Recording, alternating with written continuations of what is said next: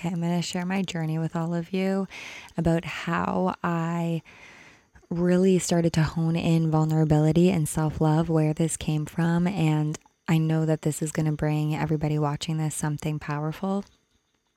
So yeah, get a cup of tea. I won't make this too long.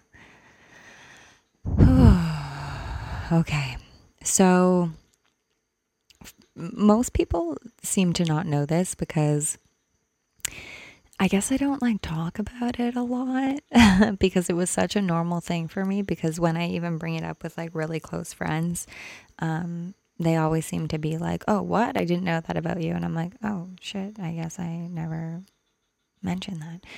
Um, and that is that when I was, so my parents separated when I was like six. I was very lucky because they both found their now partners who they're both married to um, within about a year, if I'm not mistaken, after my parents separated. So I didn't really have to deal with my parents dating or anything. And so I was immediately placed in a position um, where, you know, I was so young. And so I was like needing to be super open to this new lifestyle, this new way of, um, you know, operating. And at that time, it was like the early nineties. And so Um, or I guess mid to late nineties at that point. And it was a bit weird um, for your parents to be separated. Most of my friends' parents were still together. And so I was immediately placed in a position where I needed to have a level of openness because I, um, and maybe it just came naturally to me, um, probably uh, paired with the fact that my parents were just really good at navigating this with me. And so I can honestly say I have four parents that truly I look at as my parents, and um, they look at me as their child. My step-parents both see me as their own child, um, you know, not in a way of like, you're mine and you're not the other ones or whatever, but like in like a really open way. Um, Actually, side note, I actually created a, a group chat with the four of them at one point called Jen and Her Parents. And I just thought that was super funny. So yeah, that happened. And um, my stepmom, she has a son, my stepbrother, who's truly like my brother. Um, he calls me a sister. I call him my brother. This is probably why people don't, I guess, know this, but the the thing that a lot of people don't know is that when I was eleven, my mom and my stepdad went into foster care. And so whether it be for like four days or um, eighteen plus years, because my, my mom and my stepdad, they ended up adopting um, a few children. And, um, I was I was in a position where I was the only biological child in a foster home that probably had, I don't know, mom, correct me if I'm wrong if you're watching this, but I think maybe around like fifty kids that came through, some of which stayed for several years, some were a weekend, most were for several years. There was a point where there was, I think, like seven of us or eight of us. That was the most that there was um, at one point. And I remember my mom making me feel extremely safe and extremely seen in this space.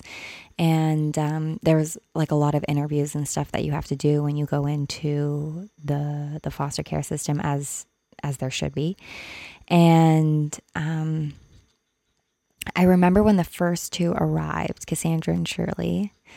And I was eleven and they were very young, and they, they arrived, and, you know, it was something I was really excited about and whatever before they came. And then they came, and I just immediately, they like, we brought them in, we showed them their bedroom and everything. And I immediately started crying. And my mom kind of, you know, panicked, as a mom probably would.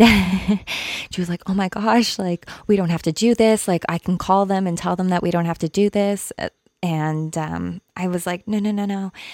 I was like, it's just, I I can't believe that there are children in this world that have nowhere to go, so they have to go and live with strangers. And I don't think I worded it quite in that way. I remember having this, this memory is very vivid. I, what we were standing right by the front door. Like, that's how fresh it was. I think they were in the house for maybe a few minutes. And, um, but I said something like, I just, I feel so sorry for them. Like, I can't believe that, that th- this is their life. And I sort of took on like a, and I assured my mom, like, no, no, no, don't send them back. That's not why I'm crying. I'm just like, you know, I think most people watching this um, or listening to this are probably very empathic, or maybe identify as empaths, or at least connect to it. And I just felt so much empathy for for these kids. And I kind of took it on as like a duty to every kid that came in, to do my best to make them feel like this is their family. And, um, you know, I probably was also like, you know, fresh. I believe that children have a lot of wisdom, um, more than we do at this age as adults, um, in certain ways. And so I think that I was also a child with a lot of wisdom at age eleven, because I was still quite young, still quite connected to spirit in, in that way. And um, I noticed pretty quickly, without like conceptualizing it in like a mindful way, it was just like kind of coming in through embodiment. I noticed that when I was open with them, that they would feel safe to be open. That when I was holding space for them and allowing them to feel loved, allowing them to feel seen, heard, understood, and basically just creating a space for them to feel, um, to feel safe to be vulnerable, that they would relax, you know, and like, there's a number of them that stayed um, longer that I am very closely connected to, and um, I love you guys, you know who you are. And um, I I really did make it like a commitment to to make them feel like they had a home and like they had a family, because, you know, they endured so much to get to that point. You know, like if, if you're in a position where you have nowhere to go except in the foster care system, undeniably, you've endured a lot of trauma. Unless you're, you know, quote, lucky enough to arrive when you're like really, really, really like a baby. But even then, like there's still, there's still trauma. There's still generational stuff. Like there, there's the stuff during pregnancy. Like there's all of these different factors to consider. And trust me, I was not perfect, right? Like I was a teenager and um, eventually, and like, you know, I had my moments and whatever, like every kid does in families. And, um, you know, you fight with your siblings and stuff, because these kids actually became my siblings, they became my family. And um, I remember this moment, and I was saying to my mom and my stepdad, because all my friends had normal families, normal families. Uh, a lot of my friends' parents were still together. A lot of my friends had families, um, you know, that I think I had one friend that also um, had a foster family, but otherwise it was it was just me. And, um, well, two, I guess. One of them was a foster kid technically, and then the other one was in the same position that I was, the biological child in a foster home. Um, but it wasn't like a normal upbringing. And I remember saying to my, my mom and my stepdad, like, I just want a normal family. I just want a normal family. And at the time I watched this show, Seventh Heaven. I don't know if you guys are familiar with it. Um, it had a lot of beautiful messages. And when I think about it in hindsight, it was a little bit like weird as well, but um, for different reasons. But it did have a lot of beautiful messages, and there was like always like they were always welcoming in new kids and and just like kind of adopting people and taking care of people. And it wasn't by any means like a quote normal family. And um, my mom referenced that because she knew it would speak to me in a way, and she was just like, you know, like there's no such thing as a normal family. And um, like look at Seventh Heaven, like it's, you know, it's definitely not a normal family. And even, you know, your friends, they're they're not normal families. There's no such thing as a real normal family. And I had those moments a couple of times because, you know, like you see in the media that this is how our families are supposed to be. You're supposed to have a mom and a dad and maybe a brother or sister. And I had no biological siblings.